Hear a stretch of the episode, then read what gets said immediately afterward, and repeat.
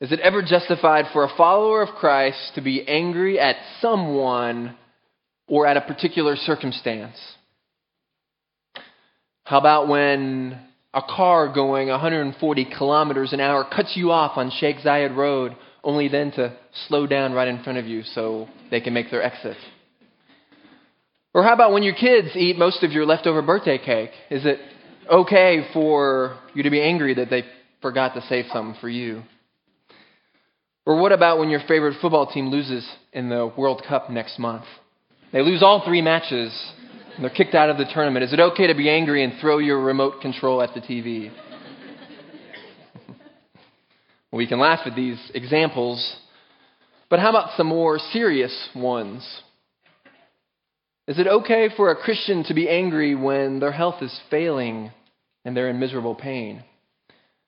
Is it okay to be angry with what seems to be injustice as people are suffering all around the world?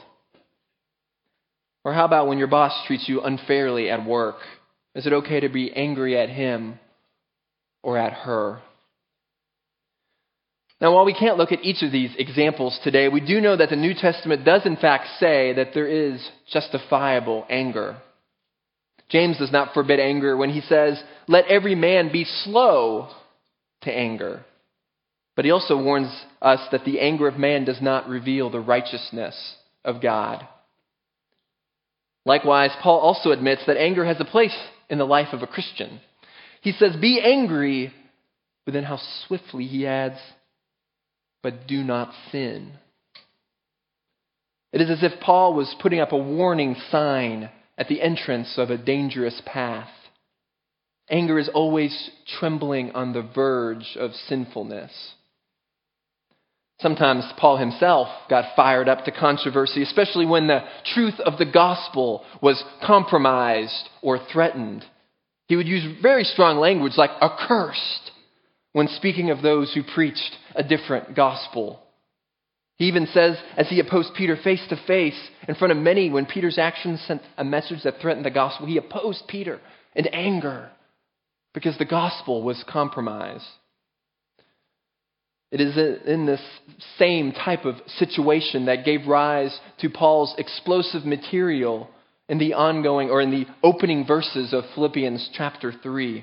The wording will take us by surprise. They stand in contrast with the gentle and joyous language which characterizes the letter. If you will turn with me uh, to Philippians uh, chapter 3, we'll continue on in our study of this great book, and we'll see that Paul is, in fact, angry, and he has every right to be angry. He is fuming, and in his anger, he has an important message for the Philippians and for us today. But before he starts with his passionate message, he says some opening words to this section in verse 1. Finally, my brothers, rejoice in the Lord. It is no trouble for me to write the same things to you again, and it is a safeguard for you. Paul begins with the words finally. There have been a lot of jokes leveled at preachers because of the word finally. Don Carson tells a story of the alleged child who asks his dad what the preacher meant when he said finally in his sermon. And the father muttered in reply, Absolutely nothing, son. well, that's often the case with preachers, isn't it? but Paul here is merely moving to the second half of his letter. The second half, he's marking a transition with the word finally. And he reminds us in this final half of the book to rejoice in the Lord to rejoice in the Lord, which has been the central focus of the book, hasn't it? It's important. Paul wants us to realize that this joy that he's been talking about in this entire book only finds its source in Christ alone. And he tells them that he wants to remind them of some things that he told them before. Now, probably not things he's mentioned in the book of Philippians because there's no real close parallel to what he's about to talk about. He's probably referring to things he had taught them earlier in person and is now repeating for them. And his goal with this instruction, he says, is to safeguard them. He is concerned about them and doesn't want them to lose their joy in Christ Jesus. So he's going to tell them two things in this passage. Two things. He's going to tell them one, he's going to warn them to get the gospel right. To get the gospel right. And secondly, he warns them to get their relationship with God right. So this morning, that's the outline gospel and relationship. Two things. First, let's look at what he says about getting the gospel right. Look at what he tells them as a safeguard. Verses 2 and 3. Watch out for those dogs, those men who do evil, those mutilators of the flesh. For it is we who are the circumcision, we who worship by the Spirit of God, who glory in Christ Jesus, and who put no confidence in the flesh. Now, this is strong language. This is angry language. It is shocking in its harshness and sobering in its serious concern for the Philippians. Now, translations of verse 2 actually summarize Paul's argument and say, watch out one time in the beginning of the verse. But in the original languages, he actually says it three times. He repeats himself. He says, watch out, watch out, watch out. Watch out for those dogs. Watch out for those men who do evil. Watch out for those mutilators of the flesh. It's like those words are in bold for Paul. It's like a neon sign flashing that the Philippians are to watch out. They are to go to great lengths watching out for those enemies. These enemies, Paul is almost certainly referring to a group called the Judaizers. Now, this was a group who were literally following Paul around, going to the churches Paul started, and saying that, you know, if, if you really want to be a Christian, if you really want to follow Christ, you have to become a Jew first. You have to be circumcised. You have to follow the law. You have to follow the ceremonial feast days as a Jew. Then, then you can be a follower of Christ. Now, these guys are all over the New Testament. Paul devotes the whole book of Galatians to this problem. And he calls the Galatians who are following them, Oh, you foolish Galatians! And he opposes them fervently. He takes the whole book to oppose these folks. And Paul's word choice here shows that he is, in fact, angry and uncivil. He calls them dogs, workers of evil, mutilators. And he, he's not just coming up with, with names on the spot, he's not just calling them names and poking fun at them. These accusations are very carefully formed and heavily ironic, actually. Let's, let's look at them. First, he calls them dogs. Not the little cute patsy, the poodle you, poodle you may have running around your house. These dogs were, were dirty, they were scavengers. But they're literally not dogs, nor are they dogs in the sense that Jews used to name the Gentiles. So the Jewish name for Gentiles was, was dogs because they were unclean. But Paul is using that same word, insisting that these Judaizers, following this ethnic purity, were in fact dirty. Those that said they were ethnically clean were in fact unclean. Likewise, he calls them men who do evil. The second thing, it's Paul's degrading name for those people who think they do good. They had thought they were the ones keeping the law and that God saved them because of it. But Paul says instead that though they thought themselves as men who do good, they were in fact, in relying on their goodness, they were actually men who do evil. And third and most shocking, he calls them mutilators of the flesh those who think themselves as the circumcision. See, at the heart of the Judaizers' belief was, was circumcision, the sign that set them apart from the Gentiles.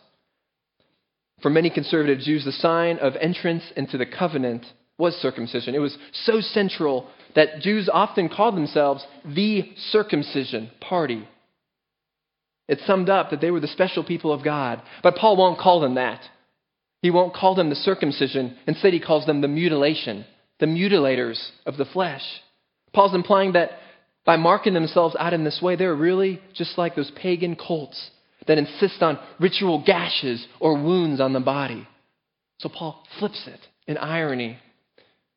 Because what he's saying is for these Judaizers, Jesus plus nothing didn't equal everything. For them, it was Jesus plus, right? It was Jesus plus circumcision. It was Jesus plus the law. It was Jesus plus ritual, being a good person. It was Jesus plus something. And Paul says, You Judaizers who boast in your works, he says, Now you who boast in your works, you have nothing on me. You got nothing on me. In verse 3, Paul's counterclaim is equally as strong. He says, It is we who are the circumcision. It is we who have the covenant name of God. Paul holds up verse 3. He says here what it means to be of the circumcision. The true people of God. They're not marked by some marking on their bodies, but they worship by the Spirit of God. Not those who rely on ritual or law, but those who have been changed on the inside, those who God has given a new heart to believe, whom God has given the Spirit that these are God's people. These are whom God has transformed. These are whom God has saved. So instead of boasting in your ritual, we boast in Christ alone. Well, we see that Paul is not merely saying these things out of suppressed jealousy or as if he were frustrated that he didn't do any of these things or had no privilege of status. Look at what he says in verses 4 through 6. Though I myself have reasons for such confidence, if anyone else thinks he has reasons to put confidence in the flesh, I have more. Circumcised on the eighth day of the people of Israel, of the tribe of Benjamin, a Hebrew of Hebrews. In regard to the law, a Pharisee. As for zeal, persecuting the church.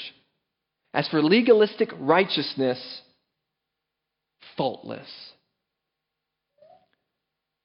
Paul goes on to tell us that if anyone could put confidence in the flesh, if anyone could do what the Judaizers are saying, it was me. I could.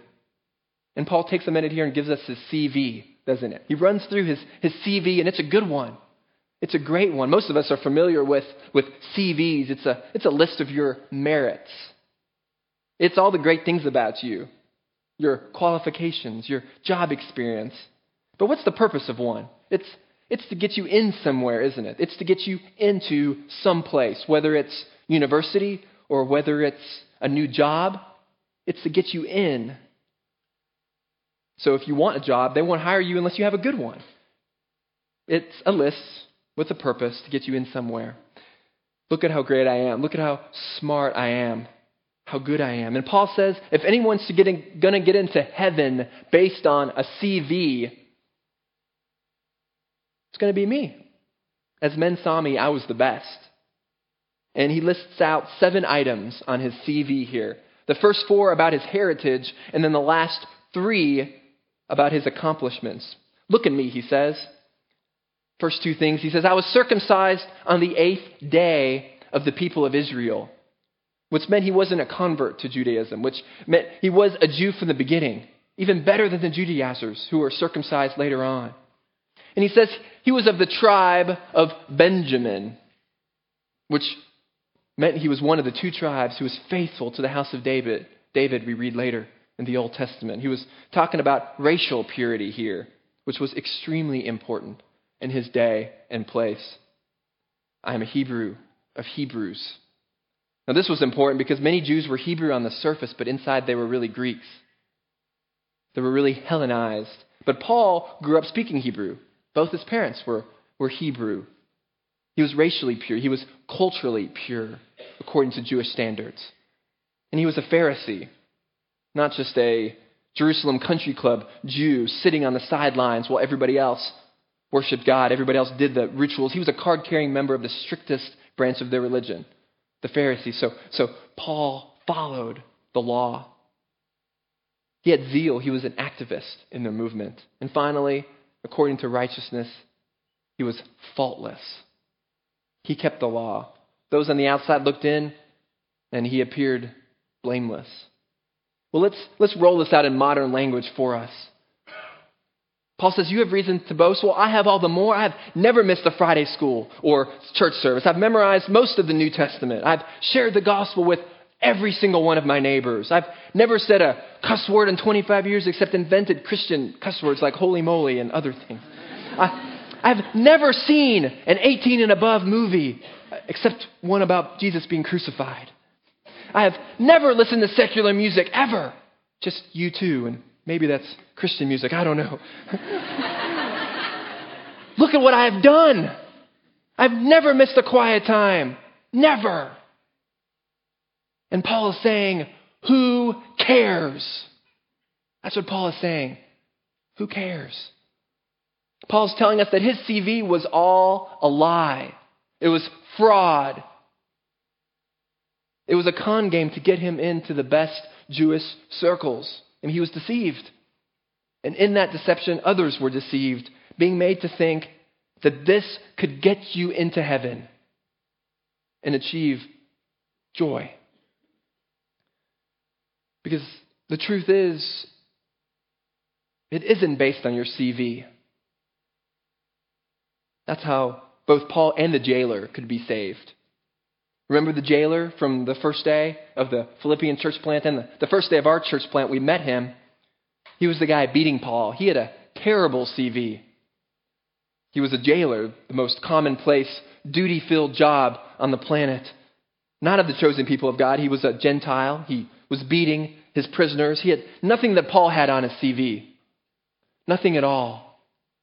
He would surely have lost out to Paul for every job, for every reward, every award. There was nothing he was more qualified for, and yet this man, the Bible says, who got nothing, who had nothing, received everything. In the same way, Paul had the perfect CV. Both of these men ended up in the same place. Both of them had nothing. Both of them came to know Christ. Because what Paul is saying is it isn't based on your CV. The secret is that it was all based on Christ's CV, Christ's accomplishments. You became a Christian if you follow Christ when you realize that your only righteousness is what God gives to you. If you're here and you're not a Christian, let me ask you what are you placing your trust in this morning? What are you banking on to bring you joy in this life? Is it coming from the right family? Going to the right university? Coming from the right country? Ethnic heritage? Is it that you have talents or good works? Or that you're religious? Or perhaps it's your achievements? Whatever you're banking on, it is just one big con game. I urge you today to put your confidence in Christ alone. John G. Paton, the ministry, minister to the New Hebrides, though we've mentioned before, one day was struggling to find the local word that would translate into faith. And failing to find one, he was actually interrupted by someone in great trouble and needing of help. The man said, Please, may I come and lean heavily upon you? And Paton realized right there that faith in Christ is just that it's leaning heavily upon Christ, not your own CV, not your personal accomplishments. I urge you today, if you've here and you if you're here and you haven't leaned upon Christ, I urge you today to lean heavily upon Him. Turn from your sins. Christ came down on the earth and lived the perfect life, dying to forgive you of your sins if you would only relinquish your earthly pursuits. If you'd only relinquish that which you have clung to and lean on Christ, trust in Him. I urge you to do that today. Get the gospel right in your own life. So Paul is telling us, yeah, yeah, I have a great CV. But not only does it not save, look at what he says in verse 7 and 8. But whatever was to my profit, I now consider loss for the sake of Christ. What is more, I consider everything a loss compared to the surpassing greatness of knowing Christ Jesus my Lord, for whose sake I have lost all things. I consider them rubbish, that I may gain Christ. Paul presents us here with a profit loss ledger. If you're an accountant or in finance, you'll appreciate what Paul is doing here. He uses the language of the accounting world to explain the change in his life. He describes it on a profit loss statement. You write on the top of your ledger, when you do this, you write all your profits. And at the bottom, you write all your liabilities. And then you subtract the liabilities from the profit and you see your net profit. You see your bottom line. Paul used to consider his zeal, his nationality, as profit. He felt like God would accept him based on what his bottom line was. But here's what he's saying he's trying to unpack these reasons for, for us to pursue Christ at all costs. Because he's saying that if you get all these things, if you clean up your life on the outside, and you never struggle again, you never struggle with lust, pride, you go to church, you read your Bible, but you don't get Jesus, you've lost. Paul's saying you've lost. You've lost. Who cares if you get all those things right? But he's telling us don't let those exterior things be your goal. Don't let it be your goal. I'll be a good person. I'll live like this. Paul's saying, let your goal be Him. Let your goal be Christ. So he says, I count my CV as rubbish. See, those things that I counted as profit are actually loss. Without Jesus, I had, not only did I have nothing, but I had loss. So he says, I count my CV as rubbish. They're mostly good things, but next to Christ, garbage. Paul's view of himself turned on his head, and he says in verse 9, Be found in him, not having a righteousness of my own that comes from the law, but that which is through faith in Christ, the righteousness that comes from God and is by faith. Now, it has been said that Christianity is the only religion where man is saved when he stops trying to save himself. Paul is telling us just that. He's telling us we, we have to get the gospel right. And he gives us three things in this verse. One, he tells us righteousness is not something we can earn, it's a gift secured by God through Christ. So that when we accept Christ, God looks at us through the death of his Son and declares us just. Secondly, he says the righteousness is from God. It's set over against what Paul could achieve on his own. And thirdly, that righteousness comes by faith. You see that? It is secured through faith in Christ. And even faith is a gift from God. So Paul is summarizing this first part and urging the Philippians to get the gospel right, to guard against those that preach something different, to examine their own lives to make sure they have the gospel. So that's the first part of it. But not only that, Paul urges the Philippians to get their relationship with God right. Look at verses 10 and 11.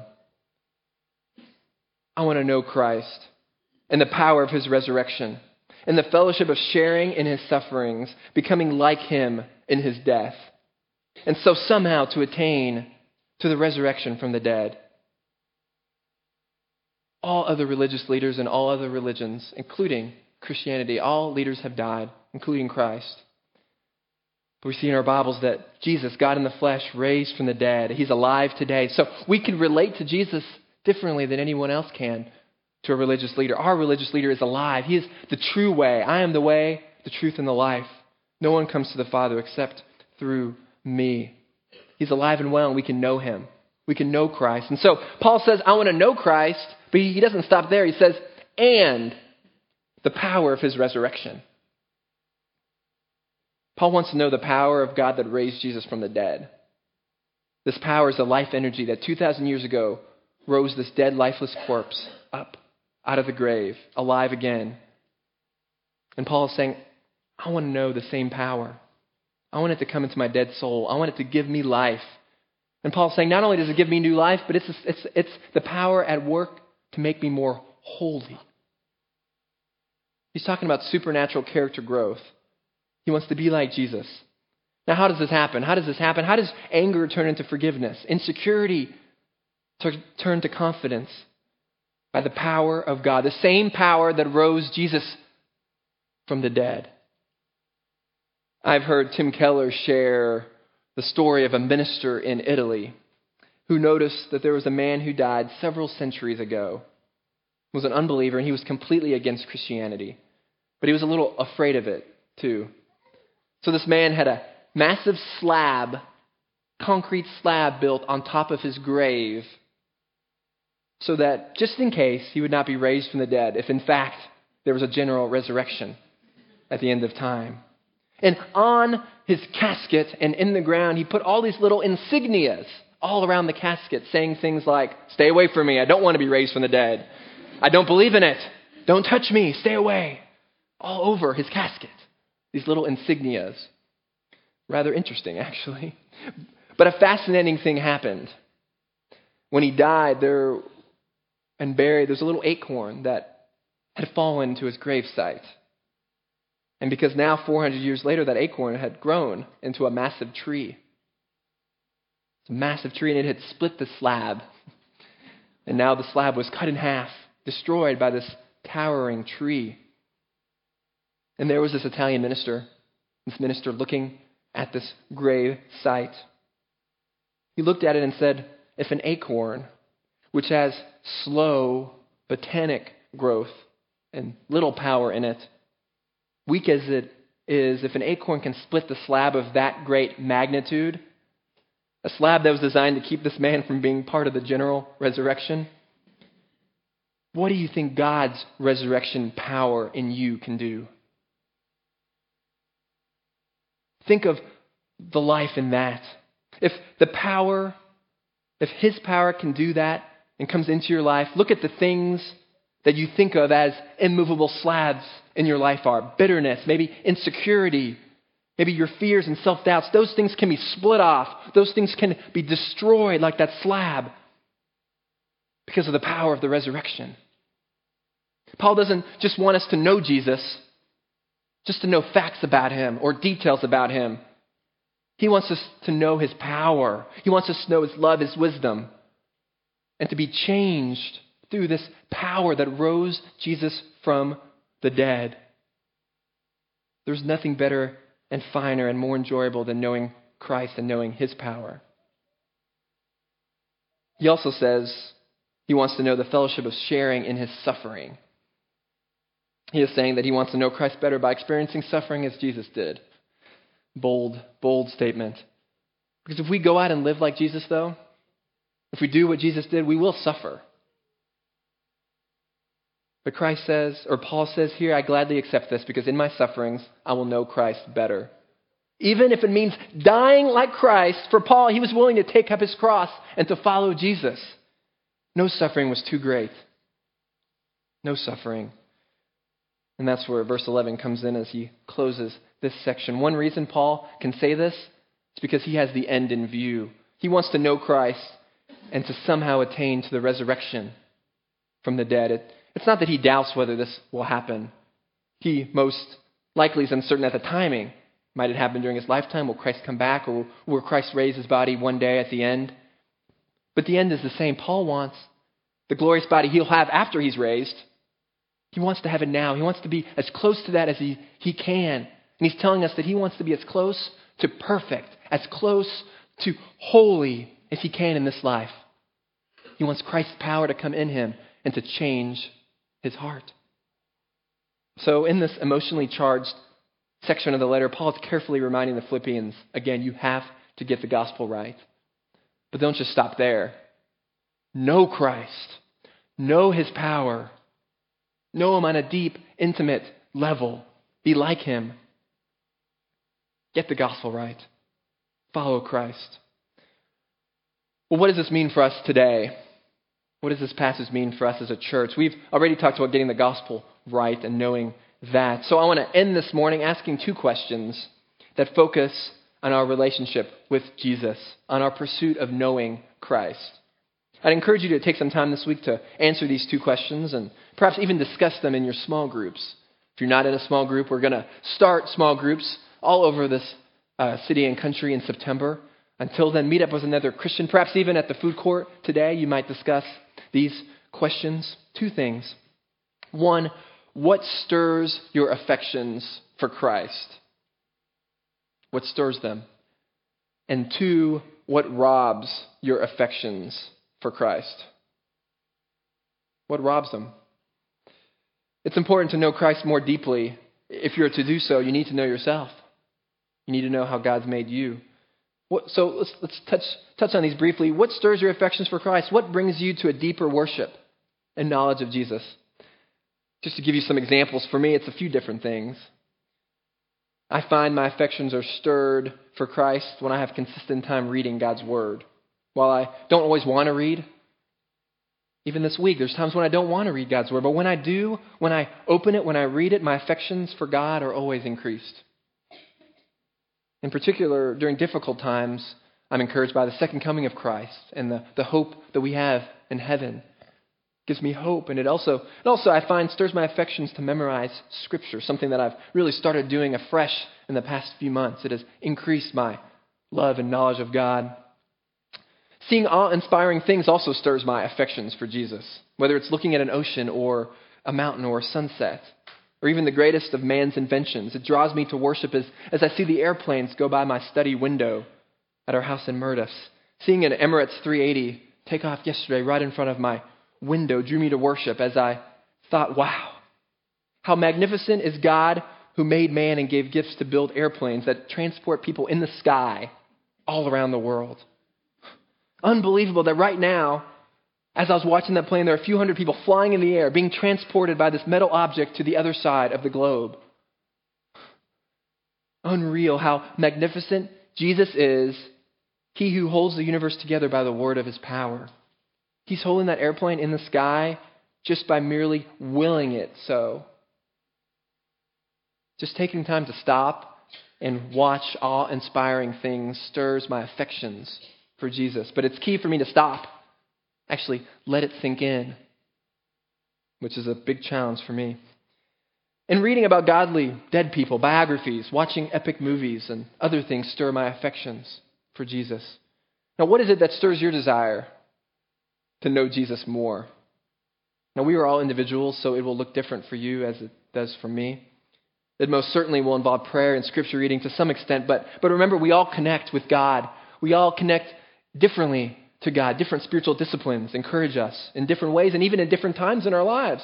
God uses different means to stir our affections.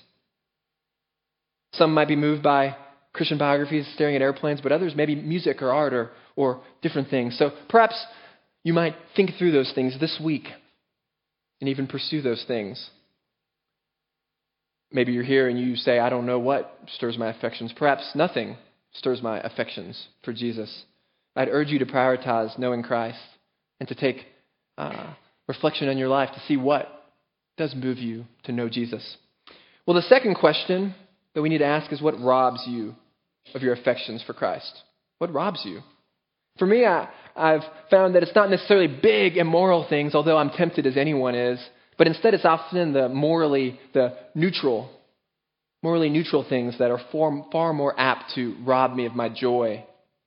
These things become stumbling blocks for me. They're even silly things like sports. I can't follow sports too closely. I just can't. It's, I know it's crazy. I'll start to care too much and I'll follow too closely and it becomes silly for me that I have my whole day ruined by a bunch of 20 year olds on a football field. But it affects me. It affects me so much that I can't follow sports too closely, or it will rob my affections of Jesus. Being tired also robs my affections. Don Carson said when he was here in Dubai a few months ago that sometimes the most spiritual thing you can do is take a nap, get some rest, get some sleep. I find that when I'm tired, my affections for Jesus are robbed. I also find that getting up in a rush and not centering my life on the truths of the gospel in the morning robs my affections. And it causes me to drift and forget why it is that I even work here. It's different for each of us, but we need to be aware of what hinders our affections. Hebrews 12 clearly states that we must throw off anything that hinders us, and the sin that so easily entangles us, we must leave behind. So, two questions this week What stirs your affections? and what robs your affections. And start working on these so that we may know Christ more deeply and know the power of his resurrection in your life and in our lives so that he may change us. Well, in just a moment, we will sing a few more songs. I love singing with you. What a joy it is to sing here in this room on Fridays. The first song that we'll sing is called All I Have is Christ. The chorus says, Hallelujah. All I have is Christ. Hallelujah, Jesus is my life. I ask as we sing, let's not merely mouth the words, let's inspect our hearts. Is that true for you? Is it true that all you have is Christ? If not, I urge you to repent of trusting your accomplishments, to repent of trusting your career, your family, your bank account, and confess that indeed all you have is Christ for salvation and for everyday life.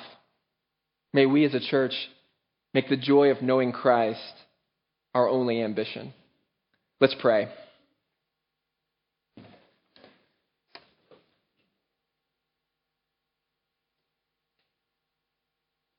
Father, you are better than life itself. You are better than our CVs, which for many of us is filled with religious accomplishments. But we count them all rubbish that we might gain Christ. All that we bring to you, we claim as a loss compared to the surpassing greatness of knowing Christ Jesus our Lord. We pray that we would pursue you, that we would know you more deeply, that we would know the power of your resurrection. Father, help cause our affections to be deeply stirred by Jesus. That as a church, we would come to resemble Christ more each day. Father, that we in this life would somehow attain to the resurrection from the dead as we become more like Jesus. Father, all, all we have is Christ. And for this, for most of, for this, most of all, Father, we thank you for sending him for us, to die for us, and to change us. May we know him more this day and every day. We pray all these things in Christ's name. Amen.